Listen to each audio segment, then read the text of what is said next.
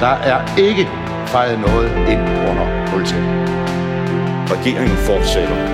Derimod er det ikke nødvendigt, at statsministeren fortsætter. Der er ikke noget at komme efter. Per Helle, pas rigtig godt på dem. De er kun til lås. Fordi sådan er det jo. Ja, jeg kan bare sige, at der kommer en god løsning i morgen. Velkommen til Ministertid, programmet, hvor en forhenværende minister interviewer en anden forhenværende minister. Mit navn er Simon Emil Amitsbøl Bille, og jeg er tidligere økonomi- og indrigsminister. Men det skal vanen tro ikke handle om mig. Det skal derimod handle om dig, Anita Bay Bundegård. Velkommen til. Tak skal du have. Hvad var egentlig det bedste ved at være minister? Det bedste ved at være minister var nok, at øh, man, øh, man får lov til at øh, opleve nogle ting, som man ellers aldrig ville have adgang til, øh, tror jeg. Øh, dels i forhold til andre, øh, selvfølgelig øh, øh politikere, men også for mit vedkommende, øh, kan man sige, jeg kom en del ud i verden og kom ud og mødte mennesker, som gjorde meget stort indtryk på mig. Anita Bay Bundegård, radikal udviklingsminister 2000-2001 i Poul Nyrup Rasmussens SR-regering. I 2000 slutningen af året trækker den radikale udenrigsminister Niels Helve sig fra sin post og forlader regeringen, og det bliver anledning til en regeringsrokade, hvor der både skiftes hos Socialdemokraterne og de radikale. De radikale får to nye ministre. Den ene er dig, Anita Bay Bundegård, der bliver udviklingsminister. Jeg vil godt lige starte med et citat, som øh, jeg har fundet i forbindelse med researchen, som er fra to måneder før du bliver udnævnt. Og det hedder, jeg så det radikale Venstres landsmøde forleden i tv, og var lykkelig for ikke at være til stede. Det er en lettelse at være ude af politik. Jeg vil selvfølgelig fortsat have et stort engagement i politiske spørgsmål, bare ikke partipolitiske. To måneder senere, tre måneder senere, ringer Marianne Hjelved til dig og siger hvad? Ja, og spørg om jeg vil være minister, kort og godt. Øh, og øh, og øh, væk synes øh, borte, synes alle forbeholdene. Øh, det er klart, at det, jeg havde været engageret i radikal øh, politik i øh, rigtig mange år, i 20 år tror jeg på det tidspunkt, øh, i alle mulige tillids... Øh, øh, roller i, i partiet og været kandidat til Folketinget, til Europaparlamentet og alt muligt. Men jeg havde på det tidspunkt så øh, fået en ny stilling øh, på politikken øh, som øh, politikens debatredaktør. Og øh, det harmonerede ikke med et partipolitisk øh, engagement, og derfor øh, var jeg jo ligesom ude af, ude af det. Og så er det måske typisk det der med, at når man så har forladt noget, så vender jeg tilbage og slår lige med halen, og så, øh, må, man, øh, så må man bide alt i, øh, alt i sig, man har sagt tidligere. Øh, så øh, da Marianne ringede, var jeg faktisk øh, ikke i tvivl, øh, om jeg ville øh, sige ja. Øh, og det var jeg måske af en grund. Altså, jeg var meget overrasket. Jeg havde ikke overhovedet forestillet mig det. Men øh, da det var udvikling, øh, jeg skulle være minister for, så øh, var det simpelthen øh, så, hvad skal man sige, så fristende, og måske noget af det, jeg altså allerhelst ville, hvis, jeg, hvis nogen skulle spørge mig. Så derfor så var jeg slet ikke spurgt i tvivl. Hvordan blev du egentlig øh, taget imod? Man taler meget om det der med ministre, der kommer ind udefra, du er når man ikke er medlem af Folketinget. Øh, ja, jeg tror, det har det tror jeg, øh, valgte folketingsmedlemmer har det lidt svært ved en gang imellem. Øh, og det kan jeg sådan set egentlig godt forstå. Øh, men jeg synes faktisk, at jeg blev taget okay imod øh, af, af, af min folketingsgruppe. Jeg kunne godt forestille sig, at der sad nogen, der tænkte, at det var ja, deres tur. men det tror, jeg, det tror jeg helt sikkert også, der gjorde. Øh, og, men de tog det pænt. Øh, og øh, altså, vi var jo i den situation, at det var en lille folketingsgruppe, og derfor vel også, derfor måske også, at Marianne benyttede sig af muligheden for at sige, at vi forstærker vores hold på den her måde ved ikke at skulle hive flere ud af folketingsgruppen. Der var syv folketingsgrupper og fem ministre. Ja, det... ikke det er mange. Øh, og derfor kom der jo som sagt, der kom to udefra, som du sagde, øh, jeg var den ene, øh, og Johannes Lebæk den anden. Og Socialdemokraterne brugte så også anledningen til at lave en lille omfordeling, så Lotte Bundsgaard kom ind samtidig med, øh, med mig og Johannes. Hvad med det der med, at øh, du kommer ind og er minister i et ministerium, hvor der er flere ministre? Altså, der er jo ja. udenrigsministeren og udviklingsministeren. Nogle gange er der jo op mod 3-4 stykker i Udenrigsministeriet. Ja. Hvordan øh, oplevede du det? Problematisk, øh, synes jeg. Øh, også måske, øh, måske kan man sige, yderligere problematisk i det, vi to nye ministre, der kommer ind, fordi, som du siger, Niels Helved øh, øh, trak sig jo øh, på det tidspunkt, og det vil sige, der kom ny udenrigsminister, og det var øh, Lykketoft. Så han kom jo også ind i samme øh, omgang, og øh, det vil sige, at ministeriet pludselig har to nye ministre, de skal forholde sig til, øh, og det er svært. Og der er de, øh, jeg tror ikke, jeg siger for meget, hvis jeg siger, at, at, at der, øh, der er der en øh, vægt hen imod, eller over imod udenrigsministeren, fordi det er set, bliver set som den vigtigste post øh, af de to øh, og derfor så flytter fokus, øh, øh, jeg vil også sige, øh, altså hele opbakning flytter derover, fordi der kommer en ny øh, udenrigsminister, som man skal have i gang, og som selvfølgelig er krævende. Og der synes jeg, at øh, udviklingsministeren øh, er dårligere hjulpet, det må jeg sige, og det synes jeg, øh, det synes jeg var tilfældet. Mm-hmm. Havde det nogen betydning, at de kom fra hver jeres parti? Ja, det tror jeg også. Hvordan? Øh, jamen, det tror jeg er svært for embedsmændene nogle gange at håndtere, fordi at der er to... Øh, altså, vi sad på samme gang, lidt den ene, lidt, øh, lidt øh, øh, altså med ministersekretariaterne imellem os nærmest, ikke? Øh, fordi øh, trods alt så var vi øh, alligevel på samme etage, ikke? Men, men, øh, men det, at man har øh, to partier, som muligvis har forskellige holdninger uh-huh. til tingene. Og hvor udenrigspolitikken og udviklingspolitikken jo også nogle gange er svære at adskille, fordi det er to sider af samme ja. øh, sag, og hvor udviklingspolitikken spiller en rolle, og udenrigspolitikken måske spiller en rolle, men der kan være forskellige interesser. Og, øh, og, og det, det er da helt klart, at det oplevede jeg øh, faktisk indtil flere gange, at det, øh, at, at det var en svær ting at håndtere. Uh-huh. Hvad med, øh, sådan, i forbindelse med, hvis vi lige ruller lidt tilbage i selve udnævnelsen, altså hvad for forventning du havde? Der var et, et interview, hvor jeg så, at, øh, at din mand havde sagt, at den her regering kommer ikke til at overleve. I forbindelse ja, med din udnævnelse. Det er, typisk, det er typisk min mand. Han, øh, han øh, ser meget nøgternt øh, på, på tingene. Øh, jamen, øh, vi vidste jo, at der skulle være et valg øh, inden så forfærdeligt længe. Ikke? Mm-hmm. Øh, og vi vidste, kendte ikke datoen, men det skulle der jo. Og derfor kan man sige, at udnævnelsen var øh, sket på et tidspunkt, hvor man i virkeligheden øh, gik ind i en valgkampstid.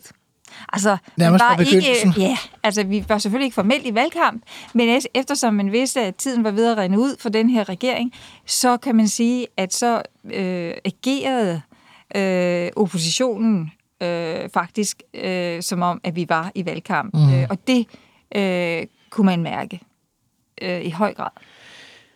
Hvad med, øh, nu sagde du, at Folketingsgruppen var meget, øh, de, de tog egentlig pænt imod dig. Jeg fandt også en artikel, hvor der var sådan baglandsryster, der var sådan utilfredse med, at det var dig. Ja. Øh, jeg ved ikke, hvem de havde forestillet sig i stedet for, men altså, øh, Nej. hvordan øh, betyder det noget? Ja, det gør det selvfølgelig, øh, og, øh, og jeg var selvfølgelig, øh, altså jeg var, jeg må sige, jeg var, jeg var selvfølgelig generet over, at øh, man ligesom sagde, jamen øh, øh, her er ligesom en, en, øh, et nyskrevet blad og sådan noget. Altså som, som jeg lige sagde, så havde jeg sådan set været medlem af partiet i 20 år, været kandidat for det og siddet i, i alle besluttende organer, inklusiv det højeste og så videre, og været valgt til de der poster. Så jeg var jo ikke ny i, i, i det radikale sammenhæng. Men Øhm, der kom jo sådan en, øh, især i forbindelse med øh, opstilling så til Folketinget. Jeg var jo ikke opstillet til Folketinget, øh, og øh, der er så kræfter i partiet, som siger, at vi synes, du skal have en kreds øh, og stille op til Folketinget næste gang. Nu er du minister, og så videre. Og det blev så en kamp, fordi der, og det blev meget en øst-vest kamp, hvor Forstår jeg jo bliver det, ja. set som en, øh, hvad skal man sige, københavner, kandidat, øh, som stiller op i Vestjylland imod en øh, øh, lokal. Og den kamp blev, øh, blev hård og var meget, synes jeg, øh, ubehagelig faktisk. Øh, også, Også på det personlige plan, fordi det ikke kan helt kan holdes øh, på det politiske. Men du blev jo stillet op af, af Jeg blev stillet op, men, ja, ja. men, øh, men, øh, men jo ikke uden, øh, uden hård kamp, og med, med kan man sige, øh, med, også med, altså, med, mødt med en sådan en, jeg, altså, jeg, jeg kan nærmest, jeg kan stadig mærke, da jeg trådte ind i forsamlingshuset, hvor vi skulle holde generalforsamlingen, hvor der var kampvalget. Øh, der kan ligesom huske, at hvor koldt der var på den ene side, sådan helt nærmest øh, fysisk, følte jeg det. Øh, øh, men ja, jeg blev valgt. Ja, jeg tænker, når man øh, tager det her med, at det var tæt på en øh, valgperiode, det var en regering, der havde siddet længe, og man kan sige, alt andet lige var der en risiko for, at den ikke fortsatte efter et valg osv. Havde du nogen overvejelser i forhold til dit hidtidige job og din, hvad det ville betyde for din jobmulighed og karriere? Ja. Altså, mm, altså, hvor meget når man at tænke over, ikke? Øh, fordi øh, man får en opringning, jeg tror, jeg fik en opringning klokken fem om eftermiddagen, eller noget i den stil, og så, øh, så øh, har du øh, jo ikke noget tid til at tænke dig om i virkeligheden, indtil statsministeren så ringer senere på aftenen, øh, og sådan formelt set spørger dig. Så, øh, så selvfølgelig har de der tanker formentlig gået igennem hovedet på mig. Men jeg er også af natur sådan en, der siger, hold da op, det er en chance, spring. Så, tager, så må vi tænke på resten, ikke? når det engang kommer op, og det løste sig jo også. Altså, Du vendte tilbage til politikken jeg vendte senere? tilbage. Nej, det gjorde Eller jeg gjorde du ikke det? Nej, nej. nej, du fik tilbudt, det var det sådan, det var. Altså, jeg havde jo et, øh, hvad skal man sige, jeg havde overlov for politikken. Okay. Og jeg kunne komme tilbage til politikken, øh, men det havde jeg så ikke så meget lyst til, fordi jeg, øh, altså, jeg havde en fornemmelse af, at når jeg havde været så eksponeret, og så partipolitisk eksponeret, så er det svært for mig at gå ind i en rolle på en avis, som var, hvad skal man sige, øh, fremtrædende og i der eksponeret. Så jeg havde, så jeg, jeg skulle måske ikke, jeg skulle måske bruge et par år til at sidde og gemme mig lidt. Ikke? Øh, et sted øh, i, en, øh, i, i noget, jeg måske ikke synes var så spændende. Og så havde jeg så også det held jo, at, øh, at øh, FN's flygtningehøjkommissær, som jeg havde truffet og havde mødt og, og samarbejdet med, mens jeg var minister, øh, ringede en af de der dage, efter jeg jo ikke var blevet valgt til Folketinget, og øh, sagde, øh, jeg hører, du, at du ikke har noget arbejde. Øh, kunne, du, øh, kunne du være interesseret i at blive min rådgiver? Ikke? Og det, det var på det tidspunkt en meget, øh, for mig en helt utrolig chance for at arbejde for FN, og med et spørgsmål, som jeg utrolig gerne ville arbejde med. Så jeg var i FN i fire år øh, øh, i Genève, inden jeg så vendte tilbage til politikken faktisk.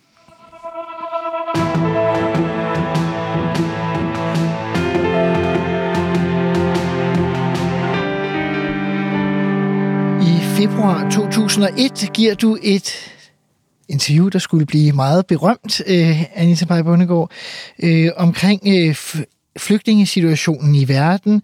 Øh, hvad skal man gøre i forhold til de dengang 1,2 milliarder fattige og sultne? Og det bliver i hvert fald udlagt som om, at øh, dem ville du øh, overveje, at man skulle øh, indbefatte af flygtningekonventionen og give ret til asyl.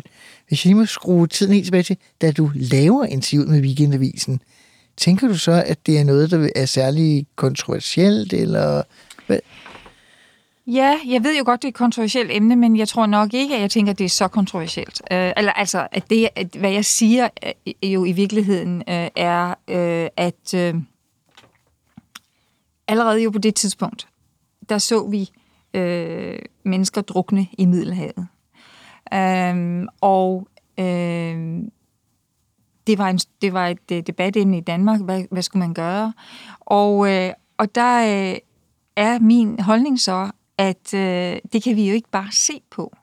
Og vi kan ikke bare tro, at det er noget, vi kan holde ude. Fordi hvis mennesker vil flytte sig af alle mulige grunde, så gør de det øh, for at overleve.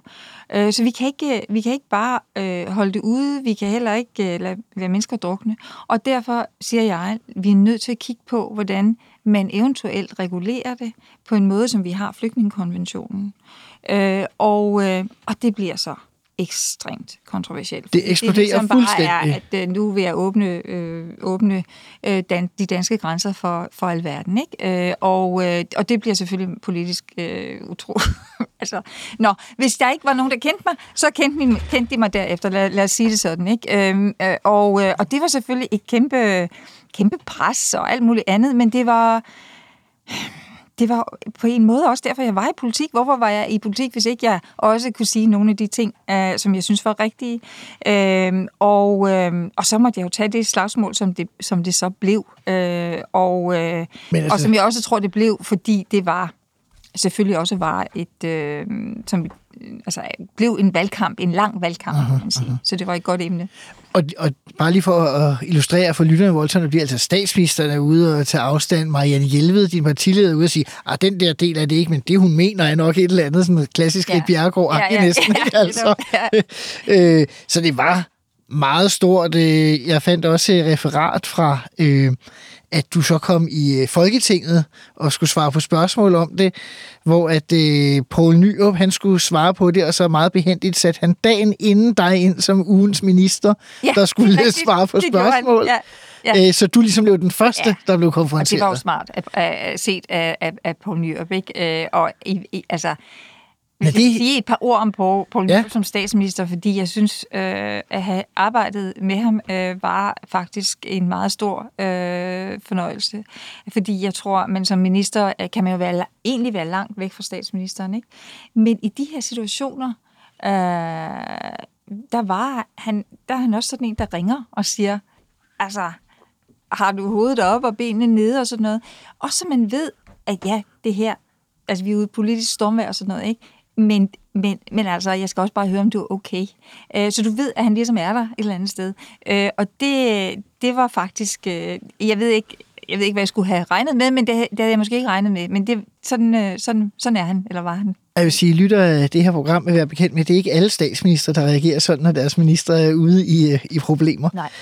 Øh, Hvad med Marianne Hjelved? Var hun også... Øh, Ja, der var, øh, der var flere ministre i, øh, i, øh, i min egen gruppe, som, øh, som jo øh, som, som var der, ikke? Altså, og som, øh, som, altså, du ved, som siger, det går over, det går over igen, ikke? Ja. Øh, og man kan jo godt være lidt bekymret som ny minister, og pludselig være i... ja, øh, det kan man, det kan, det kan man sagtens, og det, altså, og der er heller ingen tvivl om, at jeg jo var, var ny i gamet, og at jeg jo også øh, kom fra en, øh, øh, en rolle, Altså, jeg kom, som, kom fra at, være debatredaktør på politikken, hvor det jo handler om at sætte ting lidt på spidsen, ikke? Øh, og den har jeg jo nok haft meget på ryggraden, øh, som, jeg, som jeg så også tør der, ikke? Og det, og, og det kan da godt være, hvis jeg ligesom skal sige, jamen det havde jeg måske havde jeg formuleret mig lidt anderledes eller et eller andet, ikke?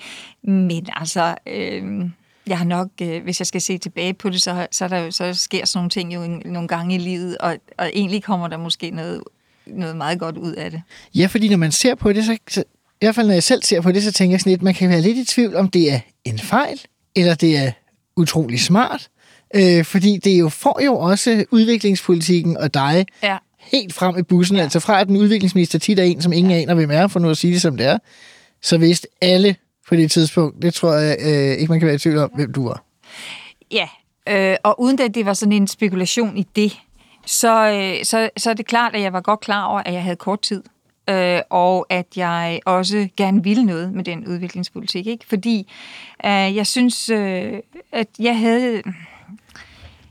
Jeg, når, jeg, når jeg havde jagtet, hvordan udviklingspolitikken egentlig blev håndteret, så var det jo... Altså, det, den rangerer lavt i... Øh, i øh, i øh, Det ministerielle hierarki. ministerielle hierarki, ikke? Øh, og også i regeringshierarkiet. Ikke? Øh, du, går, du går stort set sidst ind. Ikke? Øh, Til statsrådet, øh, det er det, vi taler, ja. du heldig, så går kirkeministeren bagefter. Ikke? Men altså, det er, det er sådan, det er.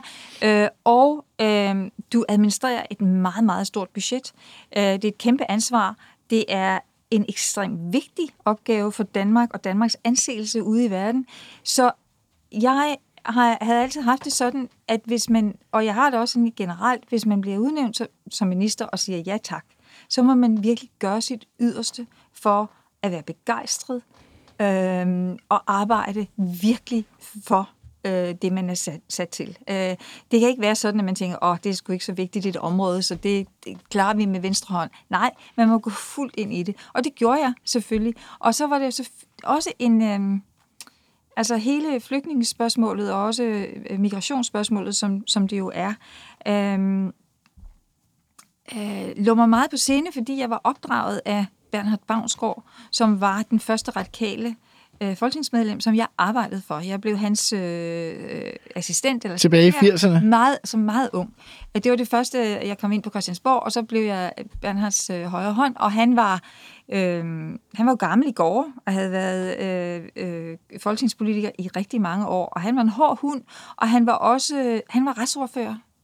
Og øh, han havde jo om nogen sine meninger mod, og, og allerede dengang havde vi jo den danske forening, og hvad ved jeg, som gik op imod den retspolitik, vi havde, den asylpolitik, vi havde. Og imod flygtningeindsamlinger. Og flygtninge, altså, og alt det blev jeg jo en del af, og jeg, altså, Bernard Bavnsgaard modtog hver uge flere pakker, med, altså, som blev stoppet i, i Folketingets kontrol, fordi man var bange for, at der var eks, eks, hvad hedder sådan eksplosiver i, ja. eller, at, eller også var det fækalier, eller, altså det var meget ubehageligt. Det var virkelig ubehageligt. Så det var også den, øh, kan man sige, øhm, øh, en sag, der, der, der virkelig betød noget for mig, og som jeg havde, kan man sige, arvet.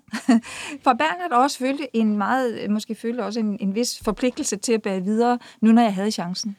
Du siger også det her med, at det var valgkampsår, fordi når man ser øh, referaterne osv., så, videre, så kan man se, at øh, Lille Espersen, øh, Pia Kærsgaard, Frank Dahlgaard og andre, de går virkelig til den øh, i den her debat, og det er som, de, sådan, de virkelig lugter blod. Ja. Og man kan, kan måske også huske på, at Dansk Folkeparti var nyt stadigvæk øh, dengang, og brugte måske også det radikale venstre som sådan en, øh, en boksebold øh, til at det gjorde de helt klart. Øh, det gjorde de helt klart. Og så tror jeg jo også, at, øh, at de var jo også godt klar over, at øh, i, i Socialdemokratiet var der jo andre øh, meninger. Der var splittelse om, i Socialdemokratiet også, Der var splittelse i Socialdemokratiet, ikke? Og det betød for dem også, at, at, at, at det kan en opposition, det ved den jo, og det spiller den jo selvfølgelig på, ikke? Så hvis, øh, hvis jeg kunne bruges til det, kan man sige, så, så var det heller ikke så dårligt. Jeg kan med at spørge, hvordan, øh, hvad var stemningen mellem dig og Karen Jespersen til ministermødet? Vi talte ikke sammen. Vi talte ikke meget sammen, men, øh, men, vi, men vi, kunne godt, øh, vi kunne godt have sådan en altså, almindelig udveksling om et eller andet, men det var ikke, øh, vi talte jo aldrig om, om noget substantielt, kan man sige. Det var ikke sådan, at der ikke engang det her, der var ikke engang sådan diskussioner efter sådan en sag her. Nej. Det, men det blev bare øh, Nej, holdt ud i strakt det blev holdt, altså det, det, det, altså, og det er jo det, der er, kan være lidt underligt med en regering. Det er jo ikke ligesom... Det er jo ikke, øh, det er jo ikke sådan, at der er nogen, der siger, at det her må vi have talt om, eller sådan et eller andet. Vel? Øhm, øh, det, det foregår lidt øh, i, i, øh, i sidegemakkerne. En, øh, en sidste ting, som, som jeg tænkte på, øh, da jeg læste det her, øh, hvis man ser det med nutidens briller, i stedet for bare med, med datidens briller, tror du, du blev behandlet dårligere, fordi du var kvinde og under 40? Altså sådan, jeg tænker sådan næsten sådan, øh, lidt af det, hele Thorning har talt om, hvordan det er at blive behandlet som øh, kvinde i politi. Altså, jeg tror, at man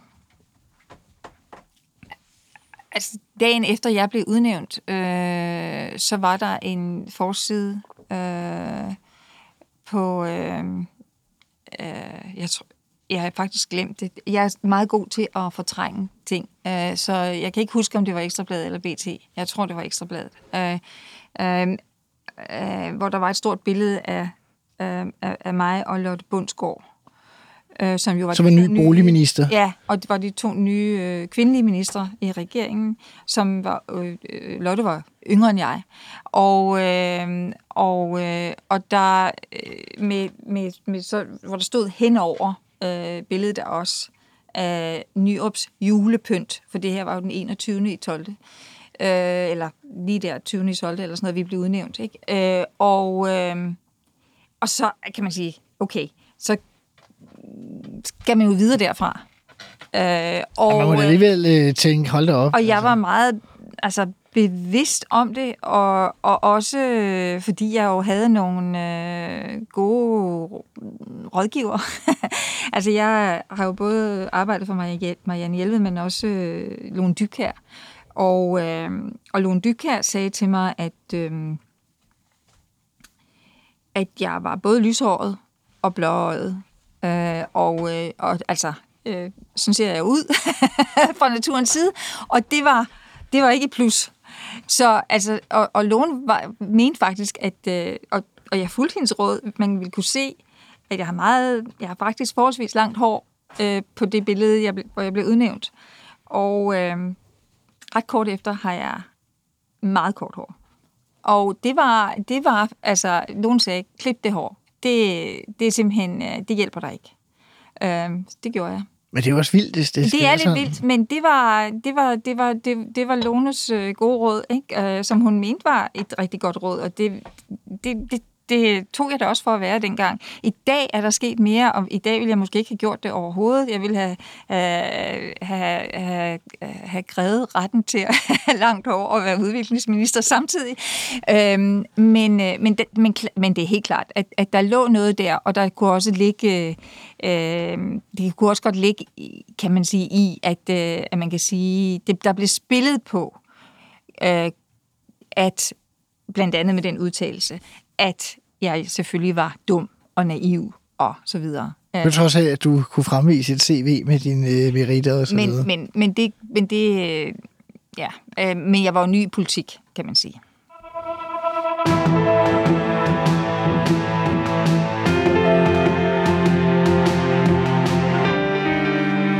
Nu skal vi til det, der hedder fem faste spørgsmål, som jeg stiller til alle de ministre, der kommer forbi programmet her og således også til dig, Anita Bay Bundegård. Det første, det hedder, var der noget, du gerne ville have gennemført, som du ikke nåede i din ministertid? Ja, nu var jeg jo minister i kort tid, ikke? så det er jo svært at, at føre, øh, hvad skal man sige, at få noget, følge noget helt til dørs. Men Uh, noget af det, jeg gerne ville have gjort mere ud af som minister, men som jeg så jo gjorde i andet regi, det var faktisk at arbejde med uh, migrationsspørgsmålet, uh, hele flygtninge- og migrationsspørgsmålet. Fordi i, øh, i kølvandet på, på de øh, famøse udtalelser, øh, skete der jo faktisk noget godt, også i forhold til, at vi kom til at tale om, når det hele, når røgen havde lagt sig, så kom vi jo til at tale om øh, udviklingsbistandens rolle i forhold til øh, om for, at folk flytter sig eller ikke flytter sig. Og der satte jeg studier i gang, øh, altså øh, simpelthen forskning i gang, øh, og som først øh, kom, meget, kom meget senere, og, og dermed blev vi også klogere på, hvordan det hænger sammen, eller faktisk ikke hænger sammen. Og øh, så det, det kunne jeg godt ærge mig, fordi det jo var blevet min sag, og derfor ville jeg gerne have, have fulgt den mere til dørs. Det har jeg så gjort på anden vis. Ja, altså du fortalte tidligere, at du blev ligesom headhunted til, til FN-systemet.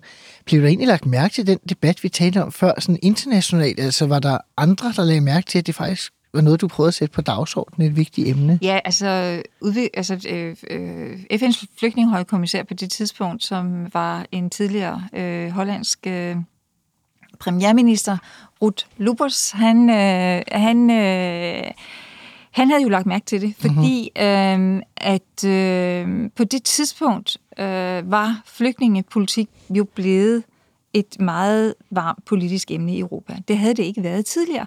Tidligere havde flygtninge haft, var omsluttet af en, vis, en, en stor solidaritet. Flygtningen kom fra de sidste, vi vi, vi havde, kom fra, fra, fra, øh, fra Balkan, ikke? Altså, fra, det var Kosovo-krigen øh, og hele det her, og ellers var det jo fra de tidligere østeuropæiske lande, altså kommunisme, for ja. kommunisme og så videre.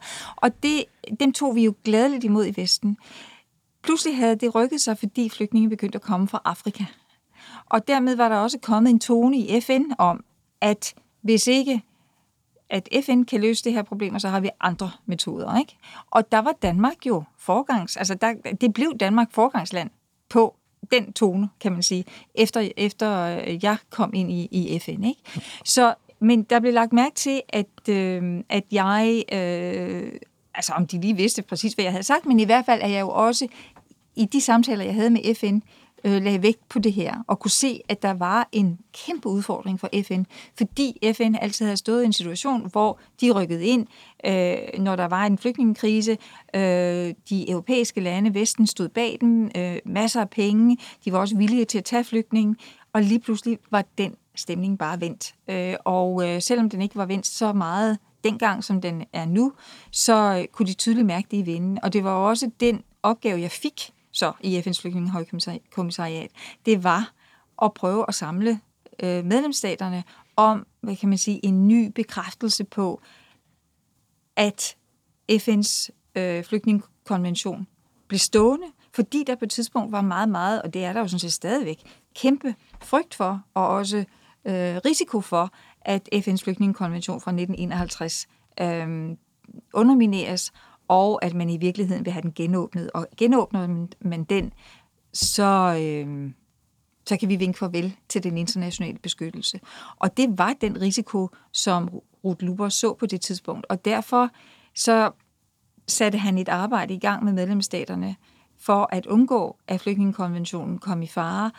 Og nogle gange så øh, flyttede vi os ikke så meget fremad, men vi gik ikke tilbage. Vi, vi gik ikke baglæns. Øh, så meget øh, kan jeg sige. Og sådan er det nogle gange i FN. Hvis man ikke går baglæns, er det faktisk en succes. Det andet af de faste spørgsmål, det er, hvad var din ministertids værste øjeblik?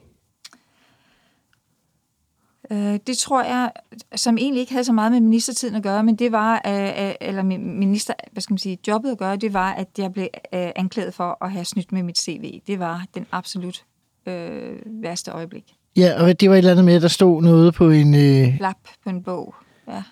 På en bog? Ja. Hvad, og der stod hvad, at du var kandidat i et eller andet, du ikke var kandidat i? Mærk, nej, jeg var, jeg var jo aldrig blevet færdig med mit uh, kan mærk studie Jeg var været studie mærk, og det øh, stod, og det blev så taget til, til, til, til indtægt for, at jeg havde snydt øh, med mit CV, og altså alting blev jo indvendt, øh, og øh, og det var jo sådan set fint nok, men det var, det var, det var meget ubehageligt, øh, fordi det er selvfølgelig ubehageligt at blive øh, beskyldt for noget, som man ikke har gjort, men det er også meget, øh, øh, kan man sige, ubehageligt, at, øh, at alt bliver, øh, øh, at der bliver stillet spørgsmålstegn ved det, og at man i virkeligheden jo er blevet kastet i en forsvarsposition, uanset hvad pokker man gør. Og hvad var forklaringen så på den der flap?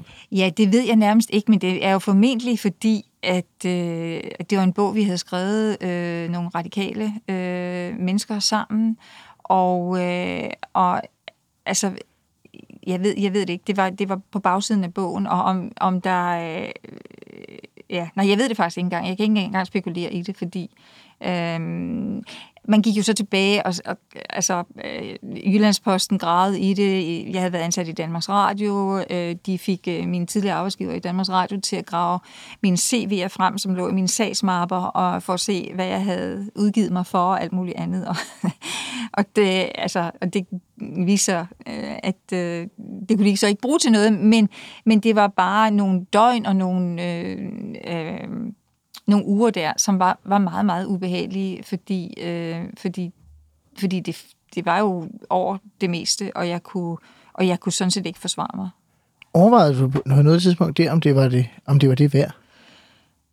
Øh, ja, det gjorde jeg nok, øh, fordi, øh, fordi det var så voldsomt, og det var også øh, indimellem er det meget voldsomt for Øh, ens familie.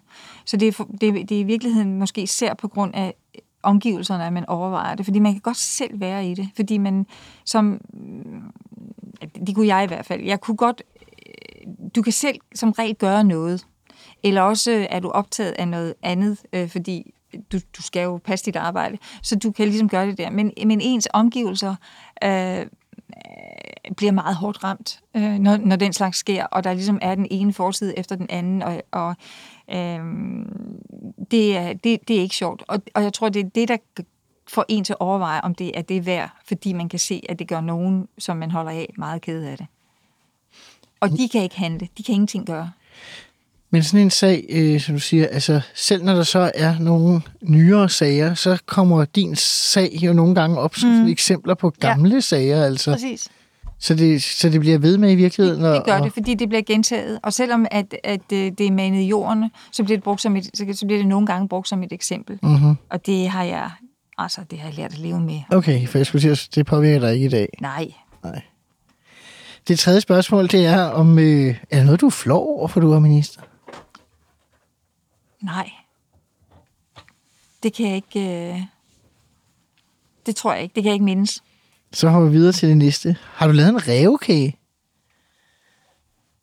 Nej. Øh, det har jeg ikke. Men det betyder ikke, at jeg ikke kunne have lyst til det. Eller kunne have haft lyst til det, men det har jeg ikke. Måske var jeg bare ikke smart nok til det. Du fik måske ikke lov til at sidde længe nok, til du kunne lave en. Nej, altså, jeg prøvede at se, hvordan det... Altså, jeg var udsat for nogen, kan man sige. Så jeg var, For eksempel? Øh, ja, men altså... Øh, jeg kunne bare... Altså, jeg kunne jo se, hvordan oppositionen reagerede. Øh, nu, nu, nu plejer du at have et spørgsmål om, hvem der er ens øh, politiske Jeg værste kollega. øh, værste kollega, øh, som jeg måske kan, kan svare på i samme Ja, omgang. så gør det. Øh, og, øh, og det ved han godt, så jeg kan godt, tør også godt sige det i radioen, fordi det var helt, helt, altså han, han uden konkurrence whatsoever, Jens Rode fra Venstre. Han var politisk ordfører, og jeg havde en fornemmelse af, at han var blevet instrueret, eller også var han blevet, øhm, altså var det blevet indopereret i ham, at uanset hvad han gjorde på talerstolen i øh, Folketinget, så skulle han på en eller anden måde øh, gå efter mig. Øh, og øh, og Altså det- også når det var sager, der slet ikke handlede om dig, eller hvad? Nej, det passer jo ikke, men han, men, men, men altså han var ret øh, ulidelig, vil jeg sige. øh, øh, og også, øh, altså, øh, det virkede som en hets, ikke? Øh, og det tror jeg egentlig alle kunne se. Og jeg, når jeg kan sige det sådan, så er det fordi Jens faktisk jo meldte sig ind i det radikale venstre på et tidspunkt. Og jeg har mødt ham i en sammenhæng, hvor vi var til noget sammen, øh, og hvor han faktisk øh, gav mig et stort kram, og øh, også bad om undskyld, fordi han også synes, at det var for meget. Øhm, og øh, så, så, så, så han var helt tydelig, men han, men han var jo i, altså som politisk ordfører i Venstre, øh, det førende oppositionsparti, så skulle han være i struben på mig. Og det, det skulle han, fordi, som vi lige nævnte tidligere, så, øh, så var vi i valgkamp-mode, tror jeg, fra, fra dag et, jeg kom ind i regeringen. Og som det nye, så skete der det, at udviklingsbistanden, som der altid havde været fuldstændig konsensus om, og ingen overhovedet øh, gøde af, og at alle partier i Folketinget var enige i, blev lige pludselig kamppladsen. Og det vender vi tilbage til lige om lidt.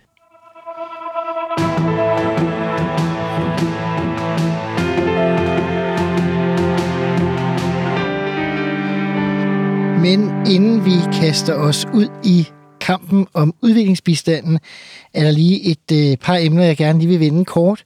Det ene er, at øh, på et tidspunkt, så øh, smækker du kassen i for øh, Zimbabwes udviklingsbistand, altså øh, Mugabe, som mm. jo oprindeligt var sådan en vestens øh, kæledække, mm. men det udviklede sig jo ret øh, dramatisk dernede.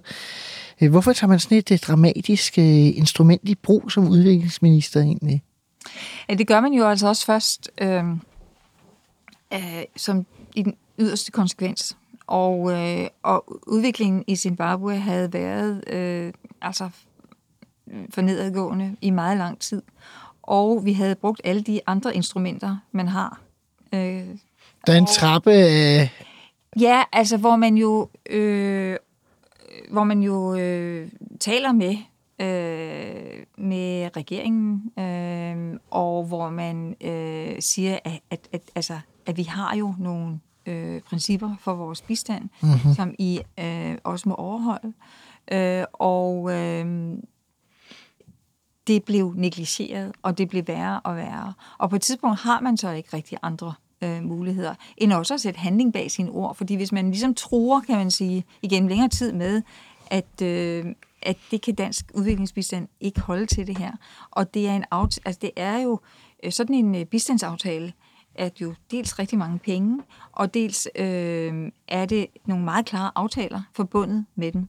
Og hvis ikke de bliver overholdt, så er man nødt til at reagere. Så det havde vi gjort, og det havde vi gjort på, kan man sige, på, det, på de forskellige niveauer, vi skulle. Mm-hmm. Øh, og også på mit niveau. Øh, og så er der til sidst ikke anden øh, mulighed for, end at sætte handling bag ordene. Og du har ret, det var jo en darling, han, altså Zimbabwe var jo en darling i mange, mange år, ikke? Øh, og, øh, øh, og det... Øh, og derfor kan man sige, kan man sige, det var en... Nej, det synes jeg egentlig ikke, det var. Jeg synes ikke, det var en svær beslutning af den grund, fordi alle kunne se, at, øh, at, øh, at, den, at det Zimbabwe, vi kendte, eller den Mugabe, som man måske kendte som oppositionsleder engang osv., han var altså blevet øh, værre måske end sine forgængere. Men sådan er det jo nogle gange med, med frihedskæmper og så videre, at når de først kommer til magten, så bliver det til noget helt andet, end man har forestillet sig. Desværre, øh, ja. En anden øh, lille ting, det er, at øh, i min research faldt jeg over, at du også har mødtes med øh, PLO's leder, Yasser Arafat. Ja. Øh, den var i København, tror Ja. jeg. Ja. I lufthavnen i, øh, tror jeg, i meget i en halv time. Eller, altså, det var sådan en forbi Men det var noget, det jeg bare har læst mig til, det er, at, øh, at øh, de ledende socialdemokrater, Nyrup og Lykketoft, de gjorde meget for, at det ikke var dem, der skulle modtage ham, men at det var dig. Mm. Jeg ved ikke, om de var bange for at blive fotograferet med en gammel det, sikkert. Øh, det var jeg ikke overhovedet. Øh, øh, man må stå ved de øh, samarbejde, man har. Og vi havde et samarbejde med, den- med, med, med, med, med, med, PLO. med ja, og, og, og jo med øh, også støtte til Palæstina og til øh, med, med bistand, øh, som jo nu er det jo aktuelt i disse dage også, hvor den danske regering øh, øh, siger, at, øh, at de vil trække... Altså, Danmark har faktisk ikke nogen bilateral bistand til, til Palæstina længere, men det går gennem EU.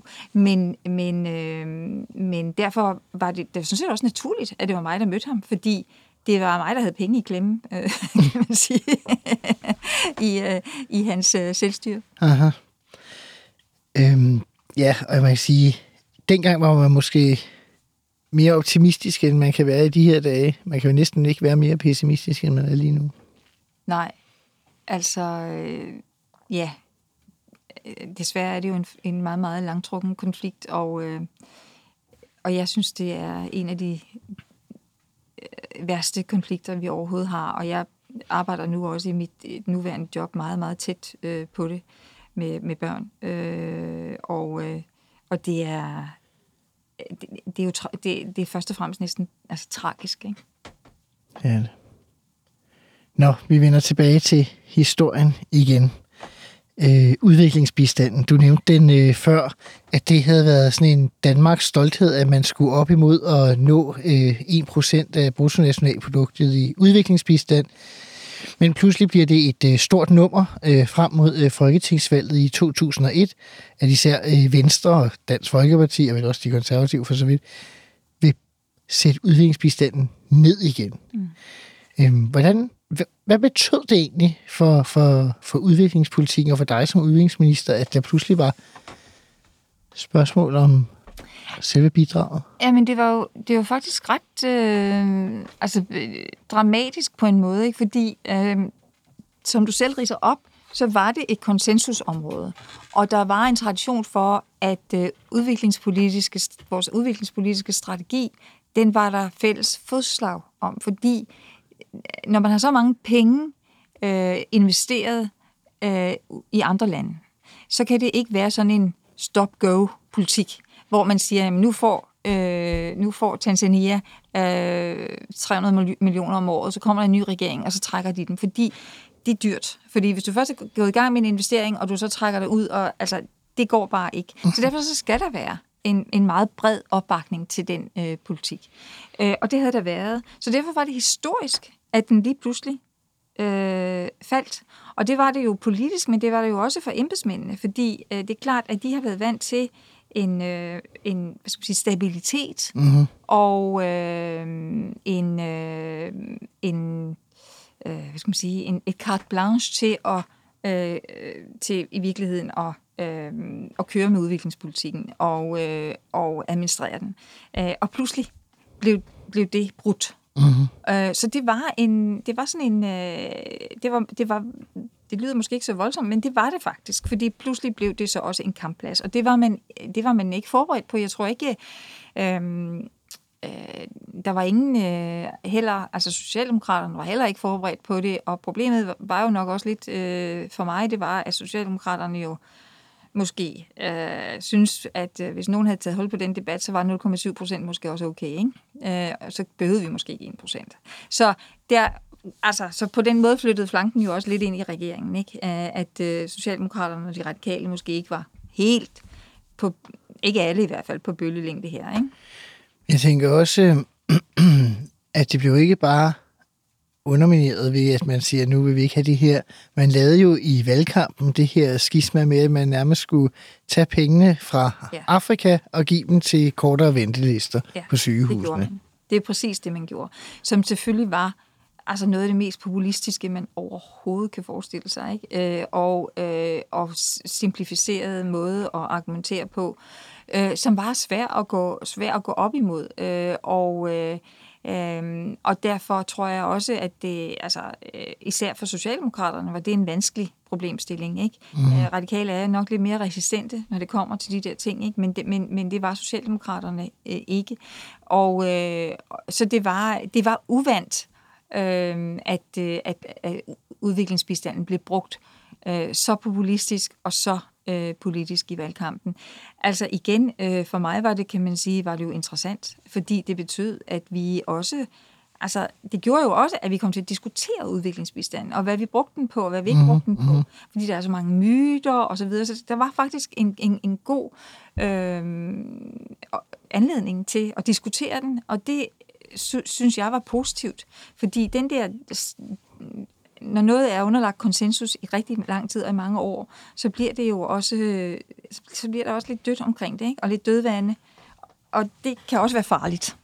Så betød det i virkeligheden, selvom du var imod, at de ville skære, betød det, at der blev en bedre udviklingsbistand af det, man så havde, fordi man skærpede, hvordan man brugte pengene? Altså, det, det ved jeg faktisk ikke, fordi nu øh, har jeg jo så ikke altså, fulgt det så tæt, men jeg tror, jeg, jeg tror i virkeligheden, at, at øh, det, har, det er landet meget okay, på den måde forstået, at, at man jo trods alt har opretholdt bestanden på et højt niveau. Jeg synes stadigvæk, man skal lægge den højere, men, men, men man, øh, man har lagt den på et forholdsvis højt niveau, og den bliver der ikke ligesom stillet spørgsmålstegn ved længere. Mm-hmm. Men at udviklingsbistand bliver diskuteret, det kan man ikke have noget imod. Og at den også er genstand for øh, politisk øh, strid osv., det synes jeg ikke er noget, øh, synes jeg ikke er problematisk. Øh, tværtimod.